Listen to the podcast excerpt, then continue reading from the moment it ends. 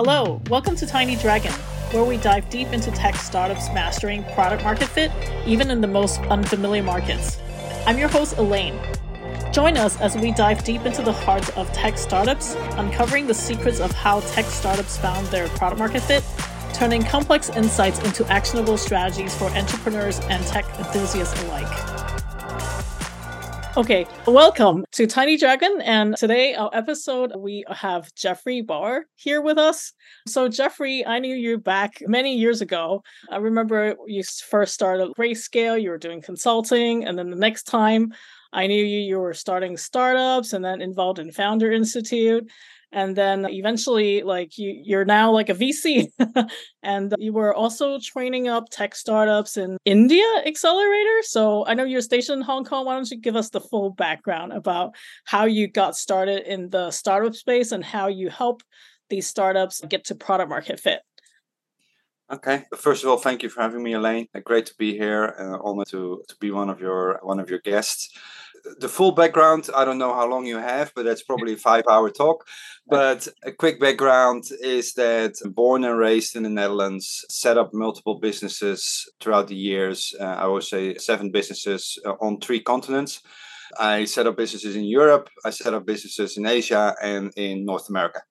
Most of them failed. Some of them went okayish, and yeah, mo- yeah, like some of them went pretty well. It's I've been an entrepreneur almost all my working life. I only had like a, a salary slip for probably 15% of my working career. I've always been responsible for my own income. Hmm. And yeah, especially when it comes to building products or building services, that's always what my yeah my interest was and what I've always done because I'm originally by education a mechanical engineer, but a mm-hmm. commercial mechanical engineer. And as technical people can build something, but you cannot sell it, or salespeople can sell something, but it's technically not viable to make. And on that bridge, that that's where my expertise lies, and that's always almost where all my working experience is in. Right? Sometimes jokingly call it if I have to narrow it down to uh, one sentence is I manage expectations mm. from both sides because I've also throughout my working experience I've been on both sides of the table. I've been the client, I've yep. been the supplier, I've been the uh, founder looking for investment, and I've been the investor. Right. right?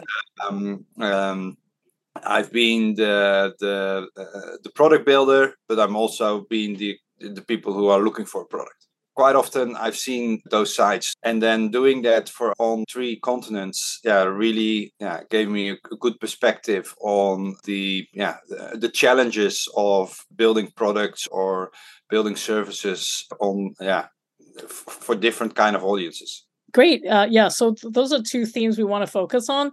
One is uh, how do you help tech startups find product market fit, and then the other theme is like when they go to a foreign market and, and with your experience you're in asia europe uh, now you're like coaching india uh, startups like how how how does culture you come come into a factor and how challenging that is right? Yeah yeah, definitely. If if a product works in one market, doesn't by definition mean it works also in another market. Mm.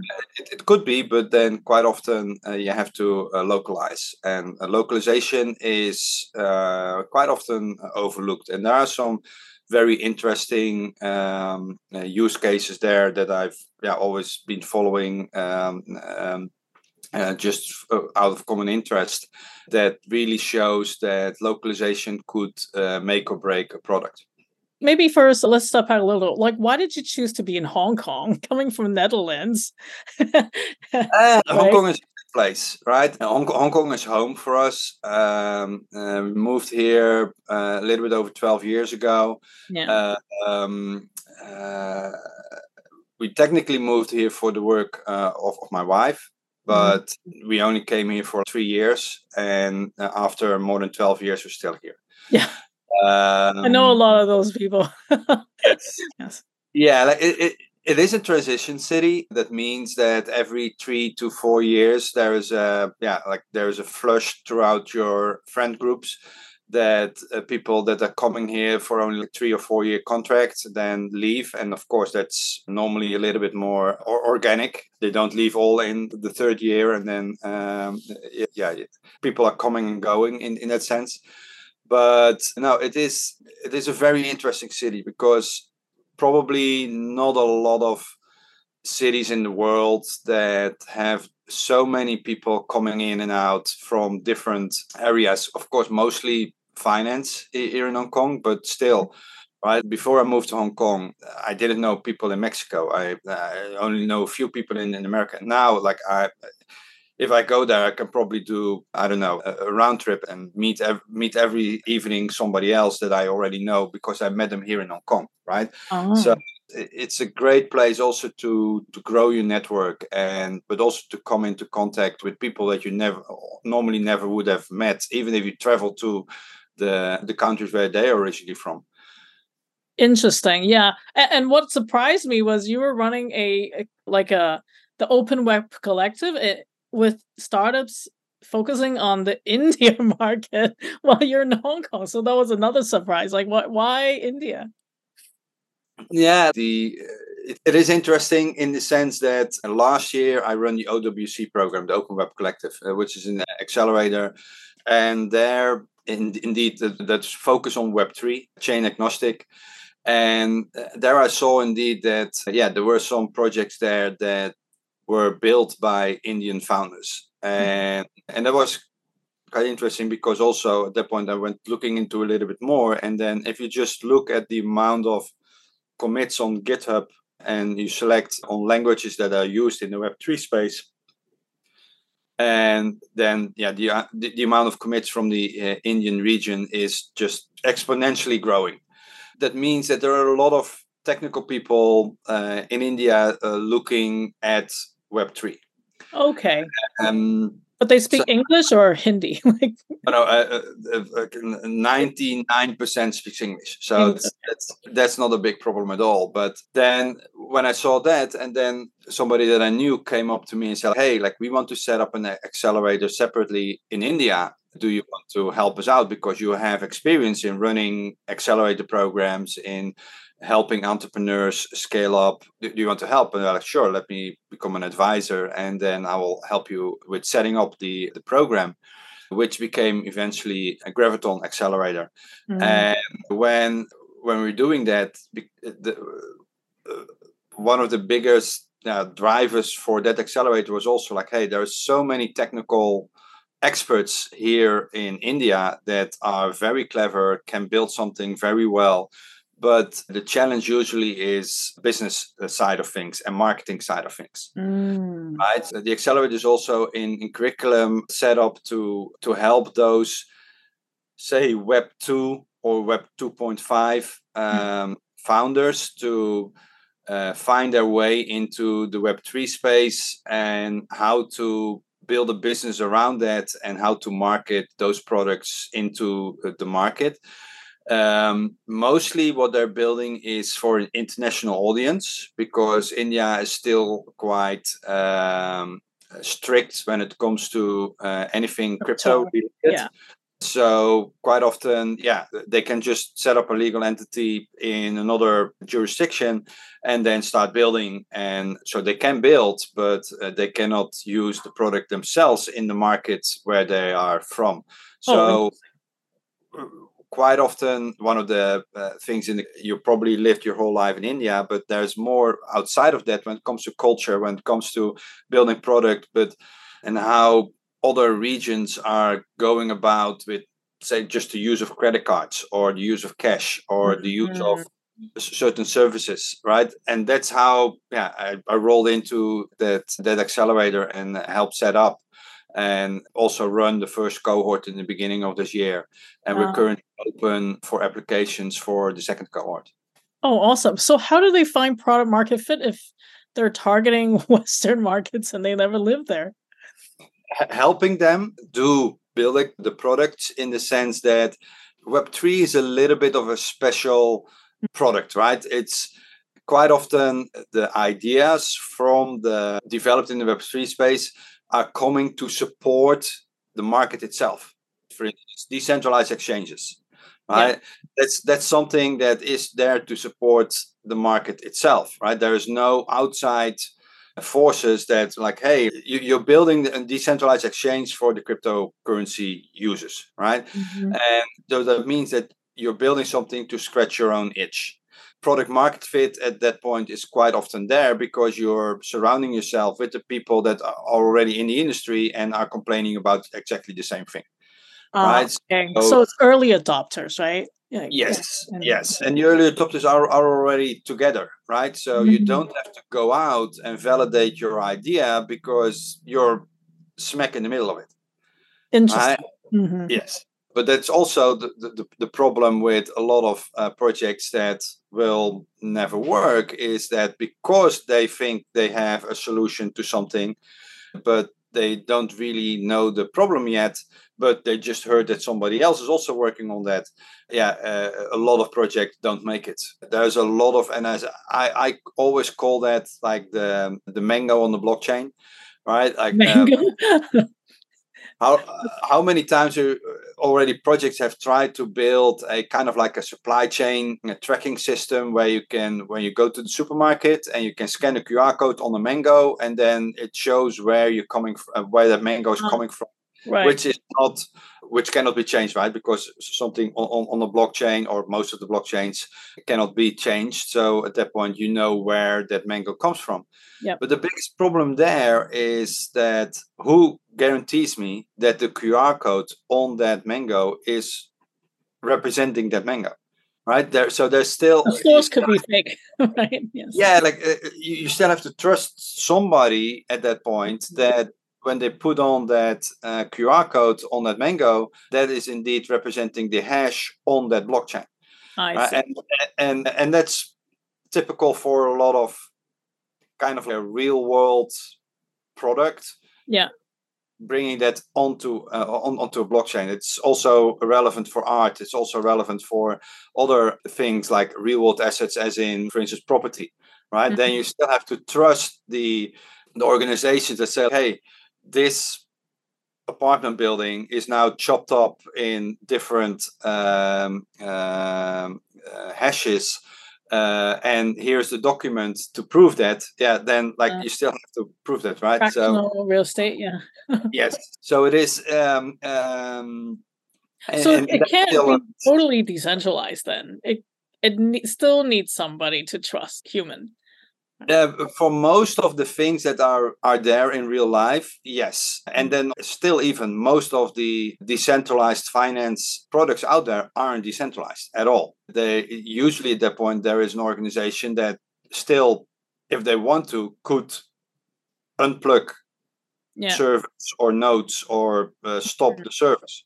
Right. Even the mining rigs that are maybe even yeah the, the organization who, who started the, the chain still has like a significant amount of mining rigs. If they would stop it now then yeah uh, the, the product will go down. So real decentralization yeah is very hard to find. Mm, okay okay. Just one more question about your background. I see that you currently have a Ma- maluna? Like your, your co you, you, you want to yes. talk about that too? Yes. That's the most recent. yeah. Yeah, um, Mulana. Mulana uh, is basically two um, uh, two things. One is um, we have uh, Mulana VC, Mulana Capital, which mm-hmm. is a early stage uh, primary market uh, VC fund. We uh, invest uh, small tickets into uh, early stage companies, usually pre-seed or, or seed in the web. Yeah, and we're mostly looking at infrastructure on onboarding, off ramping, security, decentralized, the DePIN. So that's the DePIN stands for decentralized infrastructure for physical for physical products. So that's a little bit the the area that we're servicing with that VC fund. And under the same branding, we we have an investment management company that's going to set up 100% virtual asset funds here, licensed here in Hong Kong. Oh, okay. Wow. Okay, interesting. Are there certain verticals that you apply Web3 to or certain Yeah, most mo- mostly indeed infrastructure projects. Web3 uh, infrastructure, right? Yeah. Yeah, Web3 infrastructure. If, if you go to website, you probably see a few projects that, that we supported when, yeah, like that are there to build, for instance, one of the projects that we're invested in is MetaGravity. It developed a infrastructure for VR and the metaverse projects where and you probably already did at one point a, a VR session somewhere and then you can only do what 30 people in one instance they created an infrastructure and they just recently also did a proof of concept with that with 30,000 people in one instance. Mm, okay. So that's a thousand, that's a thousand X, right? That's going to be groundbreaking, especially for uh, game developers, for event organizers, all those kind of things. So that those kind of projects are the project that we're looking for with Mulana VC. I see. And do you need the startup to have certain traction before you invest in them?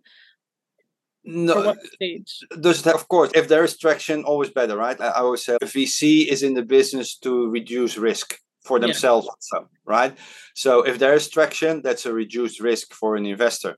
Mm-hmm. Um, but quite often we're still in the stages uh, investing that there is no traction at all yet. So we have to believe in the technology, we have to believe in the founders, and also, of course, in in in the market. And those three key um, uh, items, which is probably true for most of the investors, and especially when it comes to uh, founders and the team. Is, is this a team that make this happen? Mm. And I always say that I personally think that a founding team has to have four competences. Mm. One is business in general, right? Like somebody who knows how to build a business, somebody who knows how a profit and loss balance sheet works, and that kind of thing. Yeah. Um, then you have somebody who's good in business development, right? right? Sales. Somebody who's uh, not an introvert but knows how to start um, uh, uh and sell uh, products.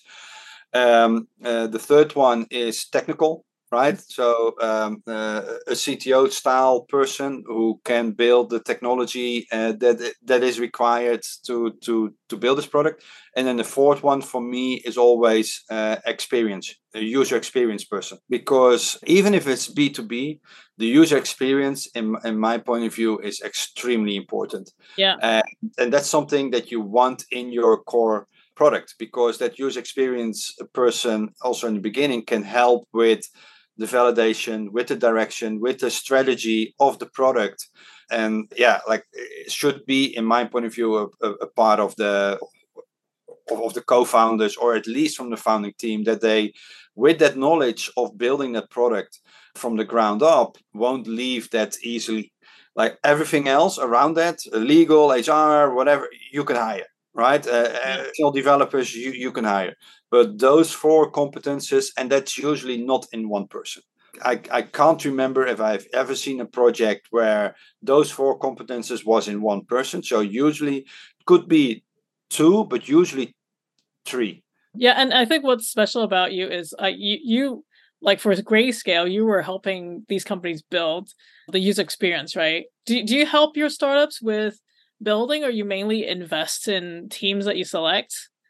uh, mostly help do the selection in team that we invest. We we also help them, but we usually don't help them on the, on the part of user experience because there's also like one of the reasons why I look at projects is see if they are focusing on user experience, and if they are, yeah, then we might be in, investing in them. So that means that my advice on that part will very quickly run out because then they already have somebody within the team that knows way more from the product than uh, than I do. But as as a VC, and I know a lot of them call that, but we definitely have additional value to the projects because of also the background of the of the partners involved and the team involved but also the network that we bring to the table for those founders, which will definitely help them also with future fundraising rounds and, and that kind of thing. Do you help them build the team then? If... Um, it, it could be that if they are saying, hey, we are looking to uh, hire a certain role, uh, then either we can also look in our network if they don't have candidates yet, but also it could be that they ask us to, hey, can you also talk to this mm. person. We already had two interview rounds and maybe you can also uh, give your opinion about this person uh, when it comes to w- working with us at that point also for me is a, a culture fit would be very interesting uh, to see but also their background right for instance if it's a cto does this person beside of doing uh, freelancing also has run a team because if you're pre-seed or seed stage company and uh, you're becoming uh, on as a cto do you have experience in building a development team? If you're you could be a great builder, but if you've never really had a team of 10 developers or 15 developers under you and to manage them, yeah, then you very quickly run out of steam uh, as a CTO because, yeah, you can be a great builder, but yeah, then you're getting challenges down the road when you're probably in a year from now and you're doing another round and you're the, you really get traction. Your team grows to say 15, 20 people. All those yeah like uh, uh, all, all, those yeah items we could help the founders also in in yeah selecting those kind of people. In my experience looking at a lot of tech startups usually they don't have the user experience people right? What were is that normal or do you... uh, it is normal because I was actually on, on on the deal flow meeting yesterday, and that project was raising a significant amount of capital. And they said yeah we're now still on the shoestring and we do this we do that. And then but as soon as we close the round we will start help hiring developers. And then we're like but your a, part, a big part of your uh, product will be b2c right i have not heard you talk about the customer yeah yeah are you going to hire a C, uh, CXO, like a chief experience officer, right? Yeah. And they're like, yeah, no, definitely we, uh, we're going to do that. But something like that, especially when a part of your business is B2C or like very heavily depending on user experience, then a CXO or a similar role, yeah, should be in your pitch deck, should be, uh, or like mm. a strategy to hire a person like that should be there uh, and make them a part of your either co-founding team or um, or of the founding team. Mm-hmm. In the VC world, do you think it's a norm yet to value user experience in, in a tech team, tech startup team? It, it probably will be valued and probably they will look at it, but they might not be as pressing towards it as I personally am. Right, I see. Yeah, because because you have the expertise, right? Let's. Have you seen any changes since COVID with the tech scene? Like, has market changed uh, ever since like these few years? Yeah, like, I think the market has changed uh, in the sense that um, people accept remote products way more than before COVID. Right. Right. Um, we all have used Zoom uh, or Google Meets or uh, whatever product uh, uh, that you prefer to use there for meetings that before COVID we would never would have thought to do uh, on a computer with a screen and not in the same room, right? That also means that COVID helped the transition towards trusting products on the internet that you've never seen before. Right. Uh, in the Web3 space, to be honest, not a huge difference in the sense that a lot of that was already decentralized. Right. But what you now more and more see is that teams are decentralized and people are working more and more like quite often people uh, ask me also now is like, hey, does Mulana invest only in Hong Kong based companies? I'm like, actually, there's no Hong Kong based company that we invest in. But then again, like even if the project that we are investing in, like where are they based? Right? Is that where the legal entity is? Is that where the CEO founder is? Because m- probably 80% of them are not even in the same country. So that's also more and more accepted now than before before COVID. It, Are investors okay with it, knowing that the yeah. founding team is all distributed and not in an office? like, yeah, yeah. As long as they produce and as long as they build a product in in, in a good quality, Now, I have to say, I have a little caveat in there that depending on what you're building, that could work, right? For me personally, still, when it comes to designing work, I would like to have at least a, a, a few of the people within arm reach if I would be building something, because that will make the communication or, hey, can you check this quickly? If you now would do that online and we're like, hey, can you check this quickly? Then it could take a couple of hours. And and on the other hand, a lot of technical people love working remote because yeah. there's nobody there that asks them, hey, can you check this quickly?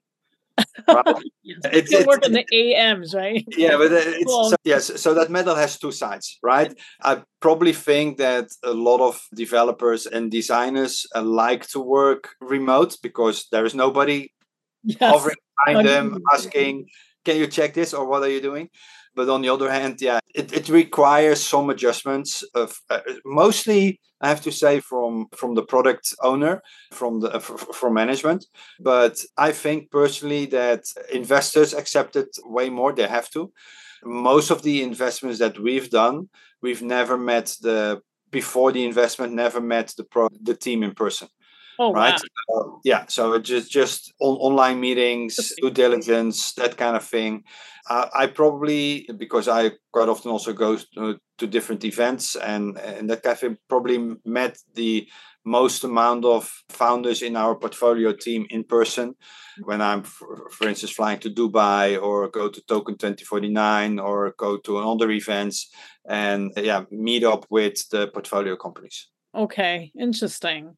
Wow. So yeah, investors became more, much more open minded than like they don't see need to see how big is your office, like how many people are sitting there, right? Yeah. Yeah, I still remember it's from time that's probably 10 years ago but there was a founder who used to be here in hong kong then moved to moved to the us he i think his startup was somewhere in i think palo alto or something else like that and he was pitching a vc in san francisco mm. and uh, then uh, uh, the reason it, it, could be uh, folklore, but like uh, the reason why that investor said, "I'm not going to invest in you," is because you're too far away.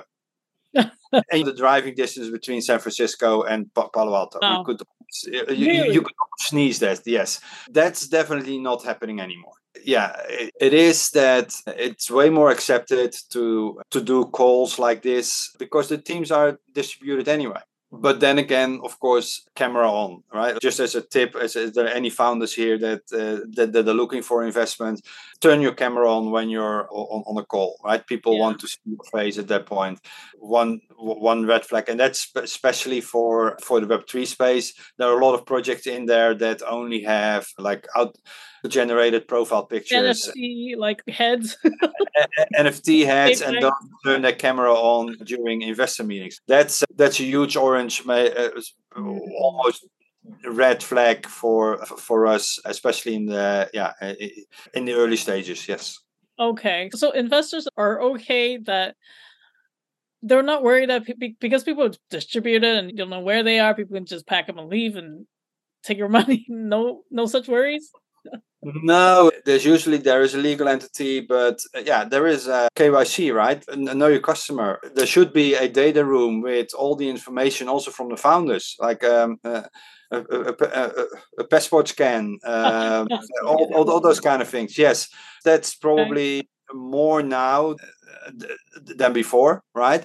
Uh, but then again, like it, before all this, and somebody would go and go to different um, VCs to, to pitch their product. Yeah, they're there physically and people can see them, but they're not also handing over their passport. They say, hey, this is really me, right? It right, could still right. be somebody there on, on yeah, of, without a passport or undocumented or something else like that. Yeah. Uh, most of the VCs are now quite comfortable in in investing into people that they only see uh, online.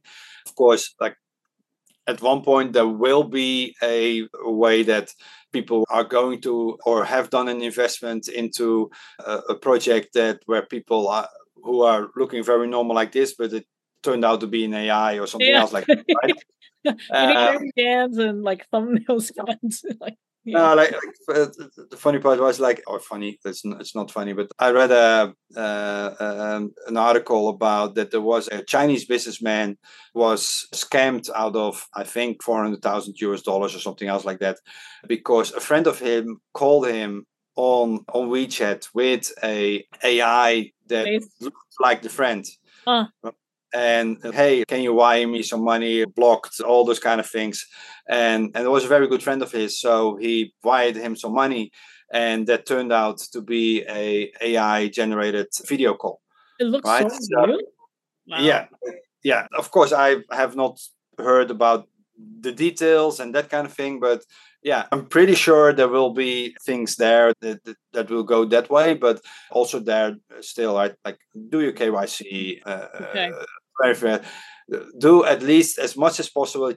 In in hindsight, would say, yeah, like we we've done enough to, yeah, like prevent scams. But on the other hand, like if you're investing into a scam, then have you done your due diligence right on the market? And uh, because quite often, if it's a great idea, then probably the return on investment for the founders would be way higher if they didn't scam.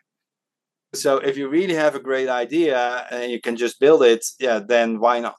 Right. So yeah, it's to be honest, I always say there are different kind of VCs and not all the VCs are alike. And most of the the scams are from VCs that have not done their due diligence right, yeah. aren't good at due diligence it was surprising that Sequoia invested in FTX, right? And they're supposed to be yeah. the largest and most experienced VC. That's, that's yeah, but that's also a combination of uh, FOMO and everybody else is in, and uh, and like they, in my point of view, didn't start out to as a as a scam, right? They just yeah made poor decisions along the way that yeah that they shouldn't have done, but yeah, it, it is a uh, a challenge. There are a lot of, of course, the, the question is when does a scam start and where does it end? And uh, where does a normal company start? And where are you going to try to fake it until you make it and it becomes a scam? It is a little bit uh, the, the challenge there because there are so many projects out there that eventually yeah raised capital on uh, on on the wrong data or on the wrong metrics. And then maybe there are even bigger projects out there that made it and never came to light because they just returned uh, multiple exits for an investor. Okay let's go back to the topic on product market fit. Do you have any stories from your all the stars that you've seen in your whole career? Any interesting product market fit stories, or especially if they go to foreign markets? Yeah, one of the things that at one point we were um, building with Grayscale, we were building a website for a local Hong Kong conglomerate, part of a huge of a huge group, and we had a uh, multiple meetings with with management, and then just when it comes to culture, right, to get that client in, we were talking to a, a management trainee that was yeah, basically the project leader from their side. Mm. And then I said, hey, you've chosen us now to start this project. We have a kickoff meeting. We really want the general manager in that kickoff meeting because we want to see strategy wise, which direction do they want to go into, all, all those kind of things. And it took me probably around four phone calls and seven emails and totally probably two and a half to three hours in, in time to convince and to give that management trainee enough information to for them to be comfortable to invite the general manager to that meeting. because cultural wise, it was it's that that general manager would say after the meeting, like, "Why did you get me into this meeting? This was like this was a waste of my time." Right. Right. So cultural wise, when it comes to product fit, product market fit, or like even from this side, it's there's only one way to know that, and that's having people on the floor or on the on the ground, foot on the floors in that area that know the the dynamics and the culture, right? Mm. Something similar for that same project was also that we suggested a design which had uh, multiple hexagons that was going over in on, on that website. And then yeah we just made hexagons. But then uh, we very quickly got the feedback like hey like hexagon is nice but make the corners of that hexagon rounded because the sharp corners of hexagon is bad feng shui. Well also for websites? Also for websites obviously I thought it was yes. only like physical buildings and interior furniture. Yeah. okay. Yeah. Correct, but um, so that was like okay, um, uh, and and we did that of course. But then again, I'm also very aware that here, here in Hong Kong we have the Bank of China building, which has a lot of sharp corners, right? But then feng shui compensates that with um, a lion and some water and uh, uh in front of the door and and, and and, that kind of things. Yes, it is. It can be something challenging if if you, if you build a product for uh, uh, uh an area that you've never been like of like also one of the uh, most uh, interesting uh, examples that I quite often uh, uh, say and, and talk about is that uh, just imagine in the US to somebody in the US saying, "Hey, like you're using Uber, right? Yes. Like why you? Yeah, it's, it's easy, convenient. Eh? Don't have to, yeah, don't have to get money and can just get get into cab." But if you're at that point thinking, okay, there are markets here in Asia, Southeast Asia, where most of the people don't have credit cards. Yeah. But Uber still wants to get market share, right? Mm-hmm. Like, how do you do that? Yeah. One of the most obvious things is cash, right? But if you're just building your product with everything relevant, what you have as a reference is the US, then that product, if you would launch that in, say, for instance, India, that would not work because mm. the Indians don't have a credit card. Uh, you, how are you going to pay for your Uber then? Uh, then you have to build something additional for that uh, localization part, which supports cash. Mm. And there are some other bigger ex- examples there, but that's one of the most yeah, telling examples when it comes to localization.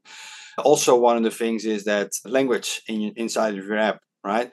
Yes, although a lot of people speak English, localization in, in, in the local language will increase your adoption way more than if you just keep it in English. Yeah. Even if it's just about, yeah, like, like for me personally, I don't mind English. My operating systems are, although I'm uh, native Dutch, all my operating systems already in uh, when I was growing up in the Netherlands were also all in English. So for me, I it's not a big uh, issue, but especially when you go beyond your early adopters, the local language is extremely important. Yeah, especially like in Hong Kong and China, it's a completely different system, right? Like the Chinese language. And yeah. it will affect your design as well. Yeah, it definitely affects your design. It, um, it, it definitely affects your. One of the things, for instance, is that here in Hong Kong, of course, we have Uber here, but you also have a Hong Kong taxi app. Right? And and one of the big differences is that I don't know where Hong Kong taxi app got their location information from, but everything that I t- type in English as locations quite often is not found on the Hong Kong taxi app. So I have to go to for instance the address or i have to, but not like the building name. Like in, in hong kong for instance also in hong kong a, a, lot of the navigation is done by building names mm-hmm. not by street address uh, the street name and and the building number right? Uh, the, the house number. No it's, it's usually ifc or bank of china or yeah. pacific place. That also means that people will reference that if they start typing in the, the location that they want to go to inside of an app uh, probably Hong Kong Taxi app has um, is better organized for the Chinese characters for that and not the English uh, version of that. But okay. Uh, and then also in nine nine times of ten, if you book a taxi on the Hong Kong Taxi app, the taxi driver will call you on your mobile phone mm. just to mm. confirm yeah. and to be sure that where you want to go. Right. Right. While if you use Uber, you just like you, you book your Uber, that you're connected and you put your phone in your pocket and you walk or you go and wait until the, the, the Uber arrives. Right. Mm-hmm. So that's an additional step. So that's also a little bit of a culture thing because that's also what taxi drivers are used to right they want to make sure you're there when they come they, they want to make sure you're there and you don't uh, because it's how people used to yeah book a taxi was they just called a taxi dispatcher and then they would say okay there will be a taxi on the way and then that driver would still call the person like Yeah. hey are you really there yeah right so that's also a culture thing but also very interesting when uber left mainland china Mm. and then you had, of course, Didi in mainland China and Uber here in Hong Kong. They had a deal that as soon as you're starting to use the app in a different location, it would switch also language. I was not able to use Didi in English language here in Hong Kong. oh It would automatically switch to the Chinese character version. traditional chinese But if I would go over the uh, border here to mainland China, Mm. then at that point, and I would open up the Didi app, I would have the English version why is Because- it not in simplified chinese then because they, they they have an English version, of course, from the app. And if you are in mainland China, you can just use the English version of the app and also the, the simplified version, right? You, you, you Ah. could uh, select Okay. uh, language, but as soon as you geographically go into Hong Kong, one of the deals was that uh, Didi would not supply their services in English to people in Hong Kong because that would hurt the oh. Ubers in Hong Kong because they were mostly servicing the English speaking oh. clients i- i- here in Hong Kong, right? That was part of the deal, right? you have to switch to uber then when you come to home Yes, yes, right. I think now that deal is over, and now you can use Didi in in, in English also here, here in Hong Kong. But there was a time that to a certain amount of time that they did when they were handing things over, and Uber became a shareholder in Didi, as as far as I know, they they had that in their deal terms that that was set up. So also there is a lot of differences and as you probably also know also start realizing for people who are building products for asia that is hong kong china is china hong kong uh, no it's different and it's complicated right? Uh, it's just about language. I, w- I- I was explaining this uh, uh, earlier this week. Um, yes like cantonese is a language right? Uh, probably the similest difference between um, uh, portuguese and spanish right? Like it's it's there, there's a huge difference in language there. So in hong kong and a lot of mainland area around that people speak originally cantonese Mm. in mainland China part of that Cantonese speaking, many years ago, the local government implemented certify, uh, simplified characters. Mhm. Hong Kong was never part of that, so Hong Kong uses uh, traditional characters. Yeah. But so Cantonese traditional characters in Hong Kong, Cantonese simplified characters in the Canton region in, in, in, in mainland China, right? In the Canton region. But then if you go to Taiwan, you have traditional characters Yeah.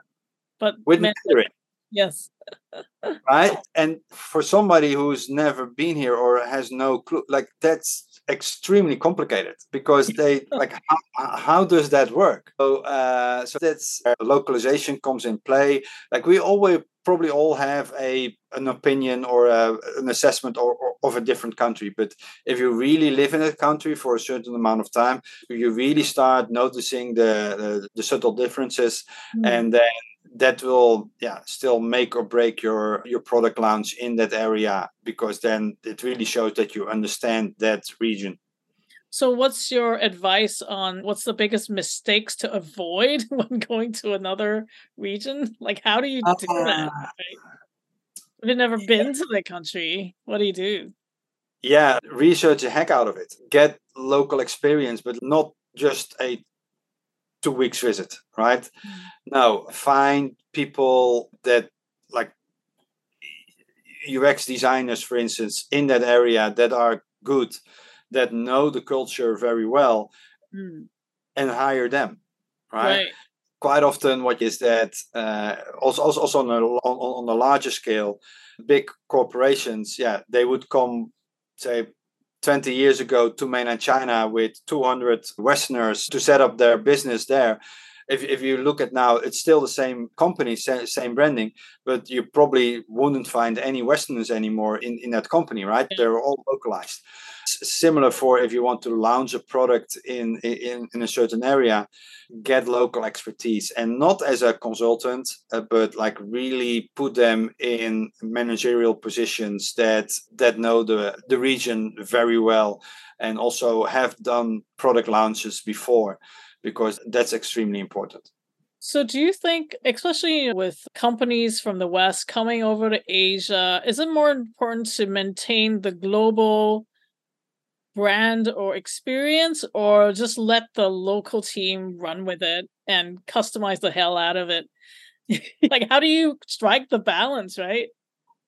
Yeah it, uh, that's a good question and it is a balance right? Because you also as a, a global brand don't want to lose your identity right? And not that people like i didn't know that this is the same company right? Like the there's no clear cut answer to that question right? It, really, the first reaction to the question is it depends, right? And which is an annoying way of an answer, but it, it really does because it really depends on the on the curb appeal of a product that's already there or not. Is the brand name worldwide already known, right? Which market inside of that uh, regional area that you want to uh, start uh, growing into and expanding into? What kind of services are you providing? What kind of audience are you targeting?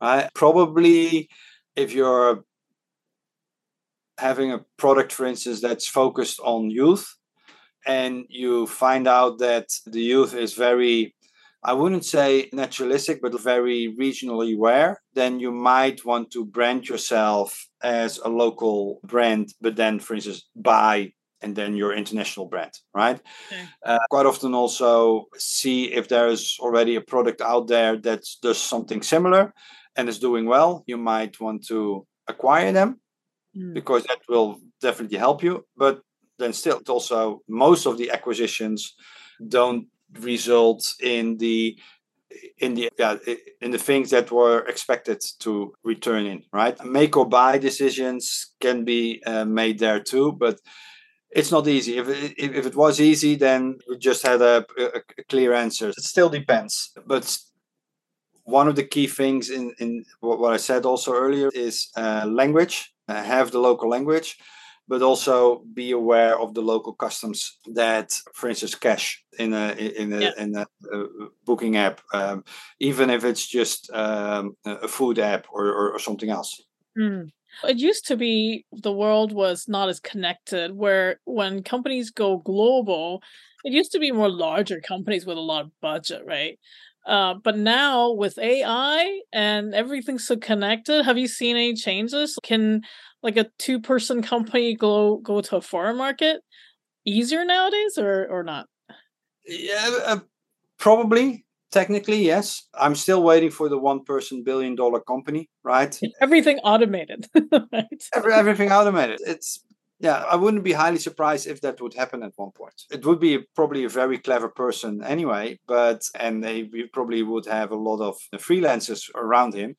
But yeah technically already especially in in, in the web3 space yeah if you just have a team of 10 people yeah you could build something for an international market and then also uh, and also scale that up so yeah uh, i definitely see that when it comes to early adopters people have no problem in stepping over some of the some of the challenges that would occur when it when you're looking for scale up mm. but yeah a lot of people are using decentralized exchanges and i'm pretty sure most of the decentralized exchanges are not focused on certain geographical areas. But then again probably most of the people who have cryptocurrencies have not used a decentralized exchange yet or wouldn't even know how to use it. I think localization comes with mass adoption when it comes to early adopters yeah, they will be able to yeah forgive you for challenges when it comes to localization. Early adopters are really patient people. one of the other things, I'm getting back to Web3 space there, but in America, it's very accepted to use credit cards, right? But and in other countries, it's very accepted to use cash. Yeah. But for instance, if you're doing a, a payment provider or if you're doing an on, on ramping for exchanges, then yeah, you have to have the local, for instance, bank wire services. For instance, in, in the Netherlands, that's iDEAL. iDEAL is the, the, the bank transfer payment provider, right? If you are a, a service that wants to get people to use your service by them wiring you money, then yeah, you can ask them to wire money to a bank in the UK that is going to, but that's a lot of cost, but also a lot of hassle. Like, why mm. would somebody from the Netherlands wire money to the UK, right? If you if you incorporate into your product that local banking system, and they can just use that in one or two clicks to pay and or to transfer money uh, from their local bank account to their local payment provider, then there is less friction and there's more trust there. So also there, that's also very important when it comes to in uh, in, in, in digital products. So last question: What are some success cases you found, or in in terms of product market fit? Uh... Also, that's a good question because if it's a success case, you don't realize it's a success case, hmm. right? Because it's just there and you're using it, okay. right? 99% of design is invisible.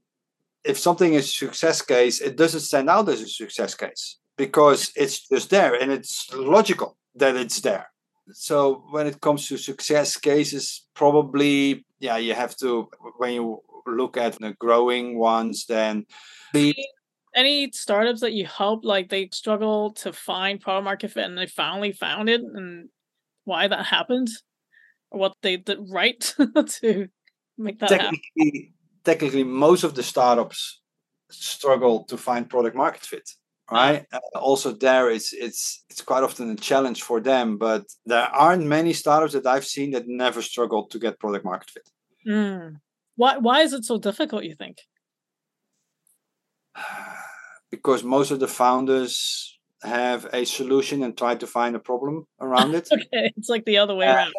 Yeah, and even if they are if they have the right mindset and they and they find a problem and they're looking for a technical solution to solve that problem yeah. does it mean that the market is big enough or does it mean that the problem there is large enough to to support the business or maybe even at that point have enough runway to actually execute that right okay. or there may be a bigger more funded more war chests other entity comes in and uh, wipes you off the of the planet. It's it is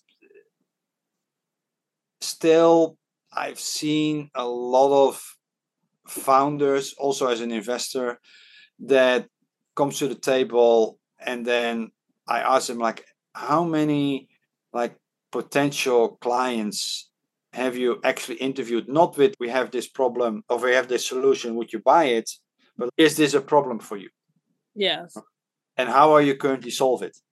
Mm. And if money was no object, like how would you solve it? If you have the magic wand, like how would you poten- not even hey random user that I'm talking to right now, if you had a magic wand, how would you solve this? Right? The amount of times that I've said to people, please read Four Step to Epiphany from Steve Blanks. Uh-huh. Right? just read it. Spend a day or two reading that book and implement that into your journey. And then still people will like ah, i'm going to build this app. And we're going to ah, okay. Right, it's scissor happy. It's like code happy. Like just jump right into building before they know what to build. Yes yes yes. it's not a startup education or it's it's it's usually the enthusiastic way of, of, of somebody who's never been there before mm. and it's just like they and i admire them for the enthusiasm and i admire them for really wanting to build something the problem only is that hey i'm pointing you now to that direction are you coachable or not And if they still at that point go to the other side and start building it, I'm like, okay, then you're not yet on the point that you're coachable. Might be that you're coachable in two years from now, but at this point, yeah, your enthusiasm still takes over from common sense. Yeah, yeah but that's fine because don't burn all our money for right? and, and, and the only reason why I know that is because I've been there right mm-hmm. i've learned from that like yeah. i've i some i was at a, a, pitching event earlier last month and i also said i sometimes just feel like the that older gentleman in your street where you were playing as a kid that started shouting don't play on the street kids because there are cars here and you will get run over. And you as a kid old man right do not play on the street. And there are kids getting uh, hit by cars and yeah they have to go to the hospital and, and that kind of thing right? It is a little bit like yeah that's a good uh, analogy. yeah it's a lot of ideas ideas are cheap execution is is what brings things to the table but smart execution is something totally different and that's usually also what i'm looking for smart execution that people that if i ask a founder hey, but what about XYZ? And then there's like, we thought about it. We know that. Uh, great question, uh, but this. You should know your market. You should know your user. Say it's now Saturday morning, 10 a.m., right? You should know exactly what your user is doing right now.